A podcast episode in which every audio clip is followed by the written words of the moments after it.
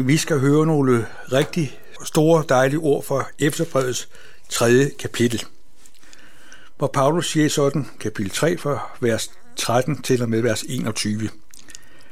Derfor beder jeg om, at I ikke må tabe mod over mine trængsler for jeres skyld. De er en ære for jer.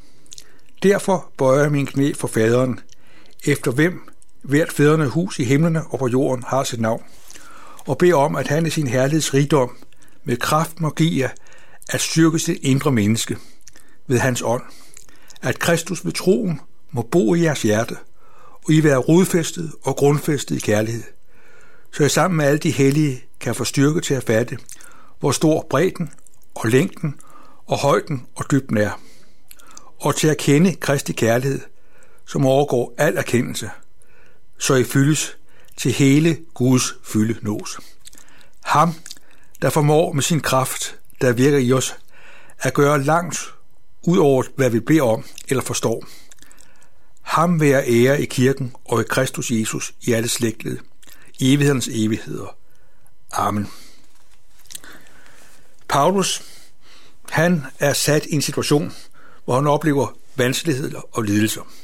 Men han mister ikke frimoden. Det, som han gør, det er, at han lægger sit sag, sit liv frem for Gud. Det er den fantastiske adgang, vi har. Når vi møder kriser og møder vanskeligheder, så er vi ikke overladt til os selv. Vi får lov til at lægge alt frem for Gud. Gud, som har al magt i himlen og på jorden. Og Paulus han beder om, at Gud må gribe ind på det indre plan. Han beder om, at vi må styrkes i det indre menneske ved hans ånd.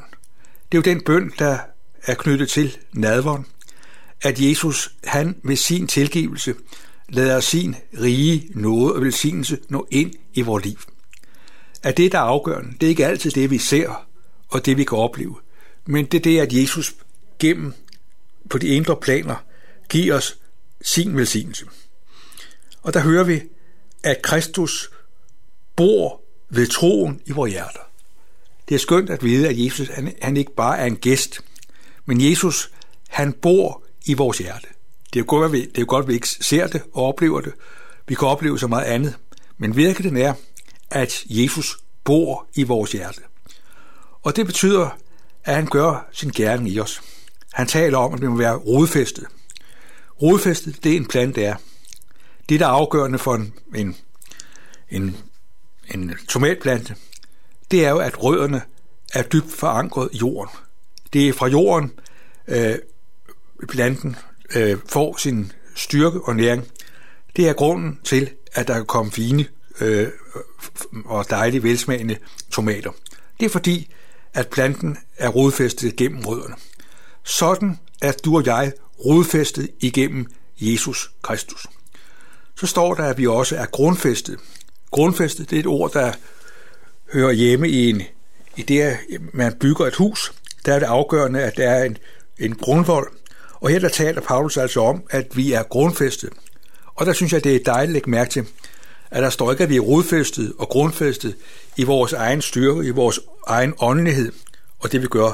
Nej, der står, at vi er rodfæstet og grundfæstet i kærlighed. At det er jo et fantastisk perspektiv, at Jesu kærlighed har en sådan magt og styrke, at det skaber liv, det skaber vækst, og det skaber et fundament, der holder og bærer så lægger Paulus også vægt på at understrege, at det er at være kristen. Det er godt og vel godt og rigtigt noget, vi har i vores eget liv. Men det er ikke bare noget, vi har for os selv. Det er noget, vi har sammen med Guds folk og Guds menighed. Derfor taler han om, at Guds riges vækst, øh, det er en virkelighed, der udfolder sig i et fællesskab. Så i sammen med alle de hellige for styrke og kraft til at kunne leve. Derfor er det så godt og vigtigt for os, at vi kommer i Guds rige, at vi har en menighed, vi har en kreds, hvor vi kan være sammen, hvor vi kan være med til at berige hinanden. Øh, Paulus i en anden sammenhæng, at vi er medarbejdere på hinandens glæde. Det betyder jo, at glæden ikke kommer af sig selv, men der er et arbejde, der må gøres. Sådan er det, at vi i vores kristne menighed er sammen, lever sammen, der er vi med til at skabe øh, de vækstbetingelser, som gør, at Jesus kan gøre sin gerning i os. At Gud har altså ville det sådan, at megen hjælp, den får vi gennem det kristne fællesskab. Vi er kristne brødre og søstre. Vi er sat sammen i samme lægeme, for sammen at kunne være undergivet Guds velsignelse.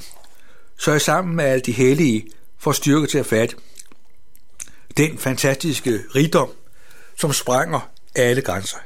Vi kan ligesom mærke, at Paulus ord står ikke rigtigt til, når han taler om, at, øh, at vi ikke fatter hverken bredden og længden og højden og dybden. Så er det fordi, han her taler om, at her er vi inde i en sammenhæng, hvor alle vores rammer og vores perspektiver fuldstændig bliver nedbrudt. Det er jo virkeligheden. Og det kan mærke til, at det er igen fantastisk, at det hænger sammen med, at vi erkender Kristi kærlighed. Jeg ved ikke, hvor meget vi lige har fokus på det. Men nogle gange tror jeg, at vi har det sådan, at vi ligesom tænker, at evangeliet om Jesus, det kender vi. Vi har hørt det, vi kender det både forfra og bagfra. Det tænker vi. Og så alligevel, så er der altså en virkelighed, der er langt større, end det vi lige sådan kan gøre op og måle. Paulus han taler altså om, at det at kende Kristi kærlighed, det sprænger alle rammer og grænser. Han siger, at Kristi kærlighed overgår al erkendelse. Når du tænker på, hvad du ved, og hvad mennesker kan have viden og indsigt i, både på den ene og den anden måde, det er jo virkelig meget, som mennesker ved, både på den ene og den anden måde. Men det er som om, at her siger Jesus, her overgår Jesu kærlighed alt. Kende Kristi kærlighed, som overgår al erkendelse. Altså, Paulus taler altså ikke om, at, øh, at Kristi kærlighed øh, spiller en stor rolle, at det er noget, vi kan blive lidt mere klogere på. Men han taler om, at her er der en virkelighed, der overgår al erkendelse. Tænk på det. Ja, for det, jeg synes, at det hele sprænger for mig. Det kan jeg ikke rumme. Det kan jeg ikke fatte. Men det er jo også et fantastisk perspektiv, at sådan er det med Jesu kærlighed. Det, at han elsker os, det han vil os, det han vil være sammen med os, det han forbarmer sig over og tilgiver os og bærer over med os, at vi kan komme til ham igen og igen. Det er jo en rigdom og en virkelighed, som vi ikke bare kan sætte op på en formel, men det er en virkelighed, vi får lov til at leve i. Og det mærke til, at Paulus han taler ikke bare om en erkendelse. Han taler om, så I fyldes. Det mærke til, at Paulus perspektiv er, at Jesu kærlighed, det er ikke bare et spørgsmål om åndelig erkendelse, men det er et spørgsmål om, at det får plads i vores liv, så I fyldes til hele Guds fylde nås. Det er som om, at her møder vi en fuldkommen rigdom, en fuldkommen herlighed, som kan komme til udtryk i vores liv i den kristne menighed. Så I fyldes til hele Guds fylde nås. At her er der altså ikke tale om, at øh, vi bare ligesom skal have dækket bunden, men her taler om, at det er en fylde, der skal nås. Og Paulus han fortsætter i det perspektiv, i det spor, for at vise, at her står vi over for en virkelighed, som jeg aldrig øh, fatter. Han, som formår med sin kraft, der virker i os, at gøre langt ud over det, vi beder om. Altså, Gud er den, der arbejder ved sin magt i os. Det er tit, vi tænker på, at Guds hjælp har at gøre med, at der er ting i omgivelserne, der ændres. At man kan blive fri for sygdom, man kan blive fri for et handicap, man kan blive fri for arbejdsløshed, og alle sådan nogle ting, som virkelig betyder noget og gør en forskel. Og det skal vi ikke bagatellisere og sige er ligegyldigt. Men Paulus har en anden tilgang. Han siger, at Gud ved sin kraft virker i os, langt ud over det, vi beder om eller forstår. Det er perspektivet. At Gud er altså den, der virker på det indre plan med en magt og en styrke, som langt overgår det, vi beder om eller forstår. Jeg synes mange gange, at man kan bruge rigtig, rigtig meget tid på at spekulere og overveje og tænke på, om man fatter det ene og det andet. Og så siger Paulus her i et helt andet perspektiv, at der er noget, der er langt større end det, vi kan forstå. Det er den kraft, der virker i os igennem Jesus.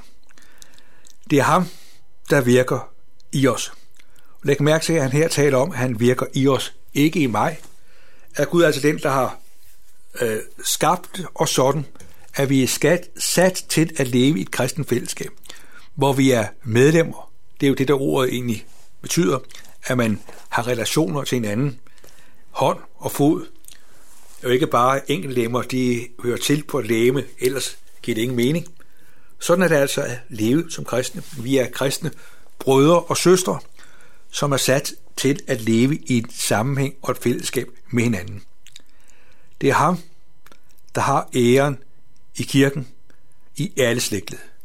Læg mærke til, det er perspektivet, at frelsen Jesus er en rigdom, som består, som gælder i enhver situation, i enhver, i enhver slægtled for os alle. Ham være ære i kirken, i Kristus Jesus i alle slægtet, i evighedens evigheder. Og her der får vi lov til at få et blik ind i den fuldkommende herlighed. At der er en, en virkelighed, der er fuldendt. Der er en virkelighed, der ikke kan forbedres, for den er total. Og det er nåden og frelsen i Jesus Kristus.